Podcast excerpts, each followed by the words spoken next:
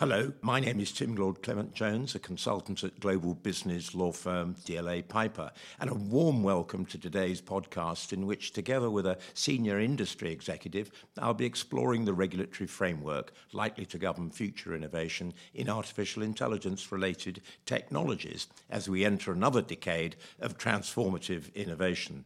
This forms part of our preparation for the widely acclaimed DLA Piper European Technology Summit 2019, scheduled for Tuesday, 15th of October at ETC venues 155 Bishopsgate, London.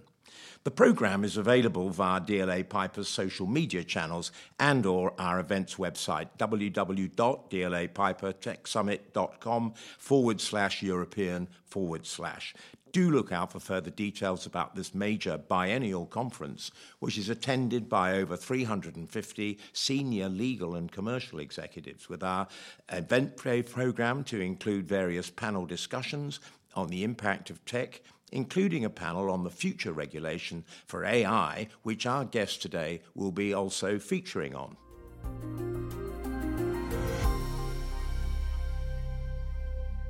Now, my background is a hybrid one that of lawyer and government affairs and communications professional, and now consultant at DLA Piper. And with parliamentary roles in the UK as chair of the House of Lords Artificial Intelligence Select Committee and co chair of the All Party Parliamentary Group on Artificial Intelligence. And I'd like to extend a special welcome to Ed Thomas, Principal Analyst Technology Thematic Research at Global Data PLC. Hi, Ed. For the benefit of our listeners, it'd be great if you could give us a brief introduction of your role at Global Data PLC, as well as a brief outline of the company's focus. Indeed, thanks very much. So I'm Ed Thomas. I'm principal analyst in uh, Global Data's technology thematic research team. Thematic research is a, uh, major part of how Global Data segments its um, its market research activities. So in our team, rather than looking at technology in the silos that often um, analyst firms will do, we look across at the themes that are driving disruption across all 16 of the the sectors that Global Data covers. And those themes can be technology themes, such as artificial intelligence but they can also be regulatory themes such as data privacy, uh, and they can be macroeconomic themes uh, such as the rise of India and market, uh, India as a market for um, for technology companies, as well as uh, you know its new role in the uh, in the world economy. Prior to, to joining uh, Global Data, I was market intelligence manager at an AI company, and I have also um, got over a decade of uh, experience at various analyst firms covering a range of technology areas. Thank you. So, artificial intelligence has been a subject of major interest in recent months and years, with prominence in the media and elsewhere given to a great variety of new AI led features, applications, services, hardware, and vendors. However, which AI technologies do you think does global data anticipate are really set to drive adoption of the technology across industries and job functions? Yeah, so we um, segment uh, artificial intelligence into seven specific technology areas. They include machine learning, data science, conversational platforms, computer vision, context aware computing, uh, smart robots, and also AI chips, so the hardware that actually drives these, um, these AI processes. I think probably the ones that um, gain most attention in the market and most widely used um, by businesses uh, is machine learning. That's the one that is probably most common and is used in, uh, it also feeds into a variety of those other technologies that we mentioned there. So machine learning you know, helps data scientists when they're analyzing and processing data. It, it is part of the, um, the technology set that is used to build conversational platforms platforms. So, it, and in computer vision for things like image recognition and facial recognition, machine learning is a major part of how those systems work. So, we see that as being one of the sort of the, the, the one of the major technologies at the moment that is really cha- you know, is really shaping the AI uh, industry. It's really interesting the way you categorize that as a kind of overarching machine learning. Uh, I mean, I suppose many of us talk about deep neural networks and we try and unpack some of those aspects. Is that the right way to do it, or do you think actually machine learning is really the best way of describing it, and then you've got a pretty comprehensive kind of overview of, of developments? Well, I think um, we see sort of things like deep learning with deep neural networks as a subset of machine learning. So, it, you know, you have the overarching machine learning framework, and then within that, then you have um, systems that can go deeper and provide more processing power to, to deliver perhaps um, uh, more powerful results or more nuanced results. Um, but yeah, I think um, certainly right now, when, when, people talk about AI in either in business or you know just in terms of people's everyday use of um, of tools on their smartphones, um, they're generally thinking of machine learning. And you don't think, and I noticed that you sort of in a sense, um, made a point of saying that it was machine learning that uh, was the one that you would really pick out. We're not subject to the sort of Gartner hype curve, are we? Uh, in that respect. Do you think that uh, that if you go down the curve in a, in, a, in six months' time, it won't be machine learning, it'll be Internet of Things or blockchain or something else? I think there is always a huge amount of, of hype associated with new technologies, and um, it is the nature of I think the technology industry to have a new favourite buzzword every few months. I think that the um, AI industry at the moment there is an issue between um, a, a, potential gap between people's expectations and the reality of the, the tools that they're being delivered. I think sometimes AI has failed to match the lofty expectations that that companies themselves have set up. You know, there have been some very bold claims made for what AI can achieve, and and often the the tools that we see being used in the real world um, don't meet those expectations, and that can be an issue for the industry. Um, there were there are a number of, of warnings last year from um, uh, people within the industry suggesting that if um, we didn't become more realistic in the way that we described AI uh, and what it can do, currently, then we were in danger of this expectation gap could lead to a disillusionment with the technology and therefore a drying up of, of public interest, a drying up of funding, which could lead to, in some senses, the uh, the return of the sort of the AI winter that we saw in the 1970s. Because this isn't the first time that AI has been hyped, shall we say, as as being the future. It, it, has happened before, and it has ended with a, um, a, sort of a boom and bust cycle. Absolutely, and it's very important to have that perspective, isn't it? Um, so that we, in a sense, don't make the mistakes of the past and overhype mm. um, while we're about it. But it is interesting, you know, when you look at some of the evidence that we took uh, when we did our House of Lords Select Committee, there was some frustration about the slowness of adoption of AI uh, uh, technologies. Now, I think probably, and I'd, it'd be very interesting to hear what you say about this that it has accelerated somewhat uh, in terms of uh, not just the big companies, but also um, some of the SMEs and, and so on that are beginning to really be, uh, understand the benefits of the adoption of some of these technologies. I think so, and certainly studies we've done uh, at Global Data suggest that is that is the case. That companies are using the technology, and, and quite often you may not be aware as a consumer, so people listening may not be aware um, that they are using uh, an AI powered tool um, uh, in their everyday activities, or that AI is being used when they are accessing services like um, applying for a loan or um, uh, you know looking for a, um, to uh, to renew their mortgage. Um, there may be an AI element to the, the process that goes on behind the scenes at a, at a bank or an insurance company. You know, we use AI every day. So if you look at video on demand services, they have a recommendation system that uh, bases based on your past viewing habits and the, the films that you and the TV shows that you may have rated highly will recommend things to you based on those choices. And that is powered by a, a you know an algorithm um, that they are you know improving based on your data, um, and and uh, that should be surfacing things that are relevant to you. Now, as as, as listeners will know, often it surfaces things that are entirely irrelevant. But uh, there, but there you go. We are the, the technology is there. So I do think you know, on a day to day level, people are interacting with AI. You know, very regularly, more regularly than, than, they probably are aware. Yes, and of course there is the saying that uh, it stopped being AI uh, when you actually use it in, on a daily basis. Indeed, and it, it, I've I've read a number of people saying that at some point we won't even think about it. You know, it, it will will have a different name. We won't refer to it as AI. It will just be you know part of, of computing, part of the way that we build systems. You talk about the sort of seven key uh, technologies, AI technologies.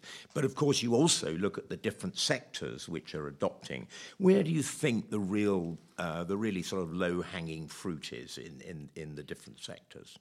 I think it can be it can vary by sector. So there are some industries where there are specific processes that could be helped with the use of AI. So again, I'll be thinking of things like insurance is, has some uh, some good examples where you can be more predictive um, based on people's behavior and, and based on their past uh, experiences, um, you can be more predictive about when they may need the kind of premiums they may require. Uh, in a similar way to, you know, we're now used to auto insurance being based on your qualities as a as a driver. So if you are a safe driver, you get uh, a lower premium based on that. So I think there are op- opportunities there. I think there are opportunities um, for using it, as we mentioned in.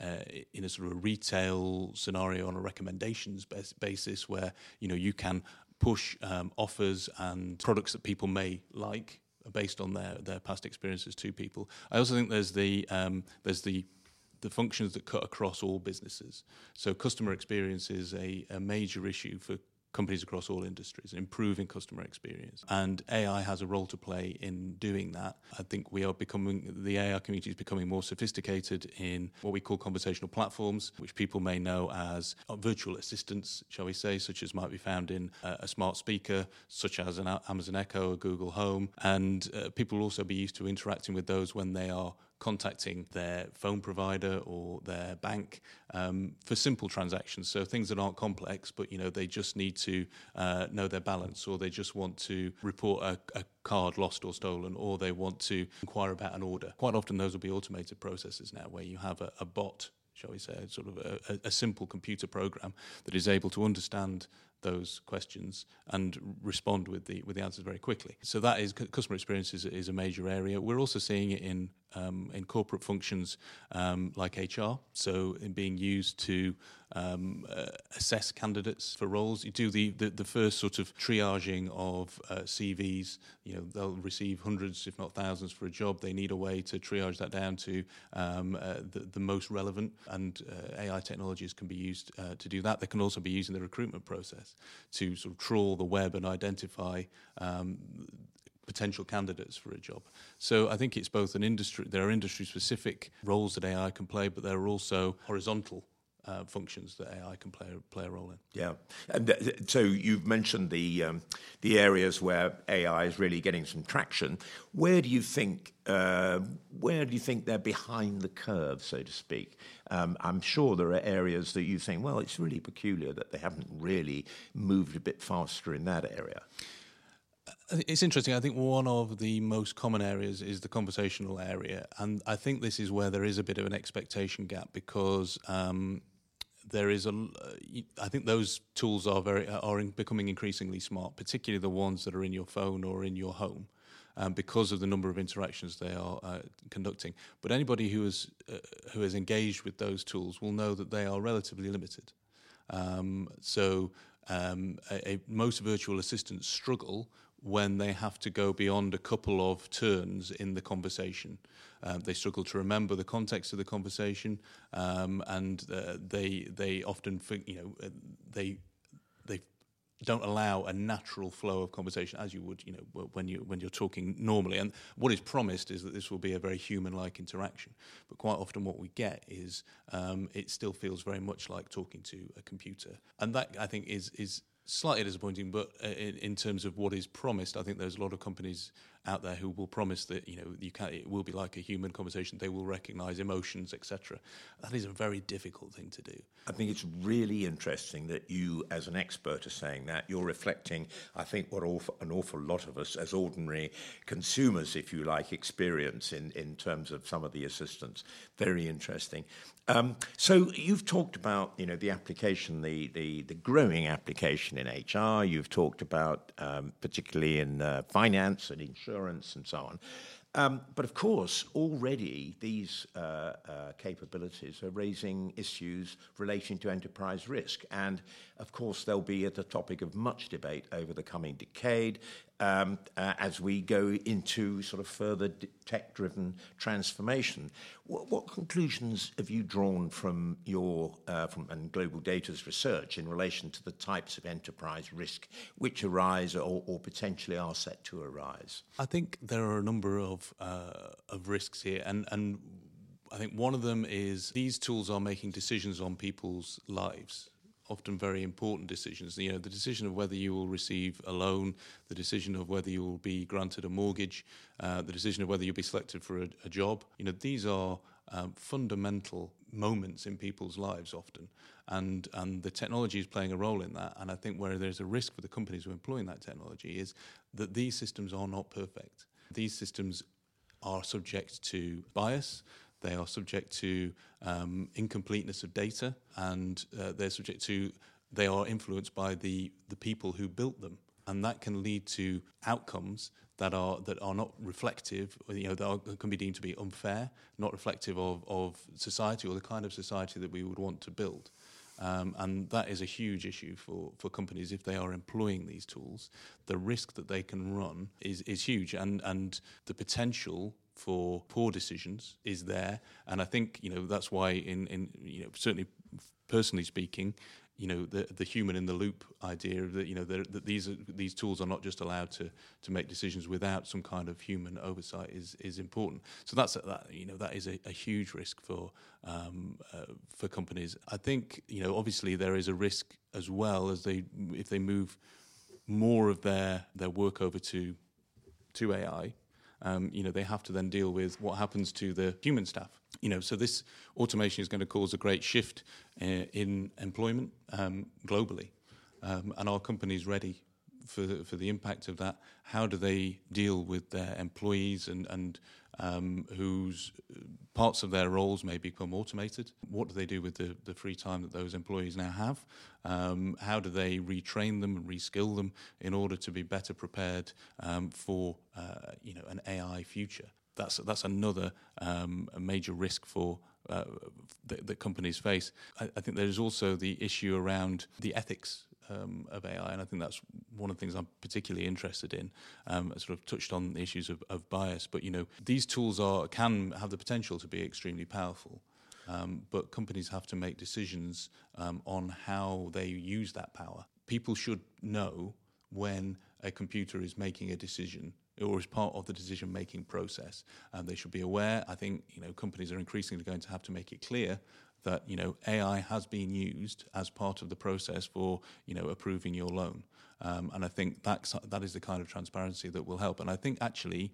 Um, consumers will respond well to that. And there is survey data to suggest that consumers will trust companies more if companies are more open with them about how they are using their data um, and um, about the kind of processes that are used um, in their sort of back end functions. So, if you gain the trust of your users, they're more likely to remain loyal to you, and therefore, you, you know, it will drive your you know your business will perform better because you have been open and honest. That um, really brings me very neatly on to the whole sort of ethical dimension because um, I think we'll agree that uh, the narrative around AI hasn't always been absolutely positive, and there's I think um, the need for emphasis uh, on an ethical framework in order to retain public trust. And there, of course, are strategies and actions that business, governments, and other stakeholders can take to address the potential for negative commercial, uh, reputational, or other outcomes. And it's a very rapidly evolving landscape. Would you like just to give us a flavour of uh, uh, how stakeholders can guide the development of these kinds of sophisticated um, software applications and the machines, so to speak, so they can act for our benefit and actually positively transform the world? One of the good things about the the AI industry at the moment is how seriously ethics is being talked about, and, and most AI conferences that you will go to, including the the, the, the event that will be uh, running in October, um, will feature ethics very very high on the agenda, and that's a you know that's a really positive thing. And I think the important thing to I would say from from our perspective, looking at the the um, the AI industry, is that if you are a, a company, any company who is using this technology, and if you are thinking about these ethical implications, not necessarily from a. It doesn't have to be from a technology standpoint. It should be from a. You know, a, these are moral and uh, and social issues, um, and you should think about them like that. Then I think it can be a. Uh, it will be a a driver for your company to to do to to uh, perform better. You know, I don't think it's um, it's just something you know worthy that you can seem to be doing, and it doesn't really have any impact. I actually think in the in the long term, um, consumers will respond better to companies that have an ethical framework in place, and also the technology will be improved by us thinking about how we use it um, and um, we will the industry will, will, will benefit because we will avoid um, some of the more as you sort of touched on some of the more um, negative stories that come out often because people who are building these systems haven't really paid attention or the, the companies using them or the, the, the you know the governments or agencies or the um, or the, the the enterprises using them haven't really considered the full ethical implications of what they're doing.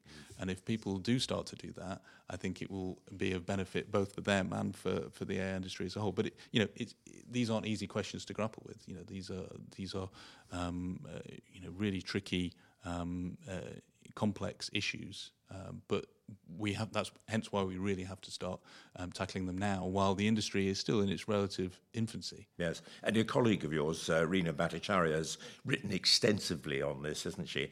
Um, uh, uh, the sort of uh, AI and ethics I- mm. issues. I mean, is there any one model that particularly stands out for you? I mean, you know, w- it could be, for instance, that one develops a set of ethical guidelines by reference to OECD or um, uh, EU guidelines, and then you implement it through the Audit and Risk Committee. Or, for instance, you could go for an ethics advisory board, particularly if you're kind of in the in the tech area, because you know you need to be treating this, I suppose, if you're doing research and development and so on, a little bit as if this was a sort of medical um, research, as you know, we're very used to those kinds of ethics boards um, uh, and the filtering through, if you like, an ethical prism of medical research. I just wondered if you'd seen any particularly useful models um, in your overview. Yeah, I don't think there's a one size fits all solution to this. I think it, you know it does depend on the kind of company you are and that your size and, and, and how you operate. But I think some of the, the options you mentioned there, I think um,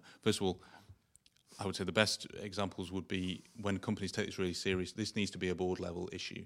So the CIO, CTO, maybe you know up to the CEO level need to be taking this issue very seriously. Also, I don't think it should be just a technology issue, so it shouldn't be just siloed off in the technology, um, uh, in, the, in the IT department as their problem. I think this is a, a company wide, and it needs to be filtered through the company so that any guidelines that are laid out become part of the values that are, are uh, that are um, spread throughout the company. So all, every single employee knows um, that these are the um, uh, these are our um, standards that we are operating by. Um, so you know, I think uh, also I think uh, I think as Rena points out in in, in her article, it's an excellent uh, article that, that she wrote on on ethics. Um, I, I think you know to be constantly reviewing uh, these guidelines. It's it's not really enough to come out with you know here are our five principles um, and that's it. And you know we're never going to revisit them. We're not going to you know w- they should be constantly reviewed. That board should be sitting. You know I, I would uh, you know advise um, you know setting up a, a, a group who advises on this, and that includes senior board members, also potentially um, uh, people from outside the business um, uh, with with expertise in this area. And again, not technology experts, but you know. Uh, people with um, uh, with sort of humanities experience or with you know those, those kind of uh, uh, skill sets, um, and uh, you know th- that sort of outside influence can can really be helpful. But you know, revisiting those um, uh, those guidelines regularly um, and having an outside board who constantly looks at these issues and, and filters everything through there.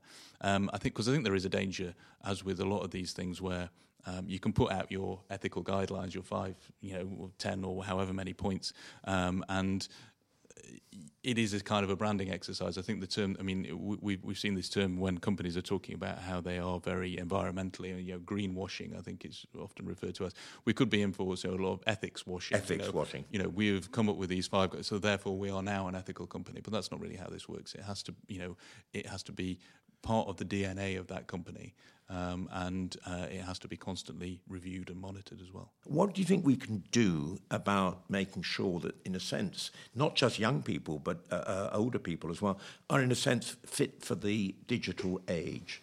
Um, I think you know there needs to be a, a, sort of a process of sort of demystifying um, uh, AI Um, I think quite often the um, the media coverage doesn't help. Um, I, I, think there is a lot of uh, very lurid headlines around AI. Um, and they often seem to focus on the sort of the apocalyptic scenario um, of killer robots or uh, um, a, um, something you might have seen in a sci-fi film of a, a murderous AI coming to enslave humanity, when the reality is often much more mundane.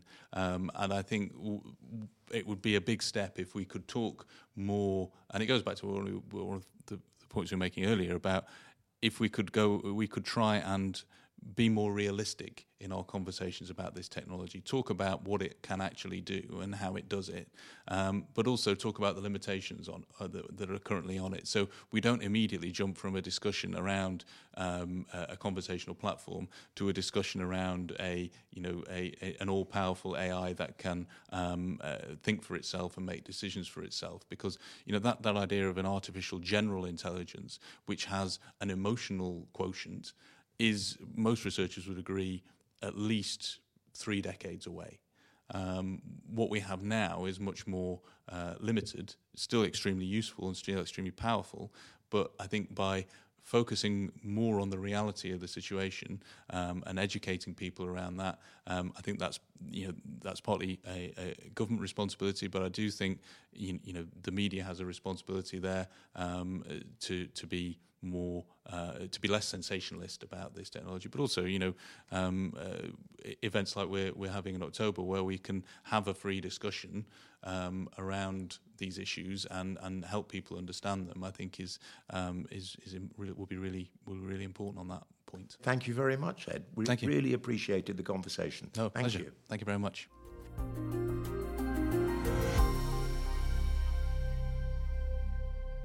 So many thanks to Ed Thomas for sharing his insights on the regulatory framework likely to govern future innovation in artificial intelligence related technologies. So do look out for further podcasts from the global business law firm DLA Piper as we explore the influence of regulation and emerging technologies in business and wider society. Several podcasts, including ones focusing on fintech, food technology, robotics and automation, artificial intelligence, cybersecurity, crowdfunding, retail tech, human rights, and cloud computing are already available for you to listen to on our website or may be accessed via the Apple Podcast app on iOS or SoundCloud as well as other apps and services for Android or other phones. Do also note that we will, on Tuesday, the 5th of, 15th of October, at ETC venues, 155 Bishopsgate, London, be hosting our widely acclaimed DLA Piper European Technology Summit 2019, a major biennial conference attended by over 350 senior legal and commercial executives. And we're looking forward to eminent industry executives joining us for a panel discussion. Uh, my colleague and DLA Piper partner, Giulio Coraggio, will be moderating under the day under the banner of Applying the Laws of Man or the Laws of Asimov, Future Regulation for AI. So do follow DLA Piper on our social media channels and or visit our events website www.dlapipertechsummit.com forward slash European uh, forward slash where you can register to join us for an exciting full day exploring a variety of aspects of digital transformation and emerging technologies across multiple industries with industry leaders from across Europe and beyond. So thank you from me, Tim Clement Jones, consultant at global law firm DLA Piper. Thank you.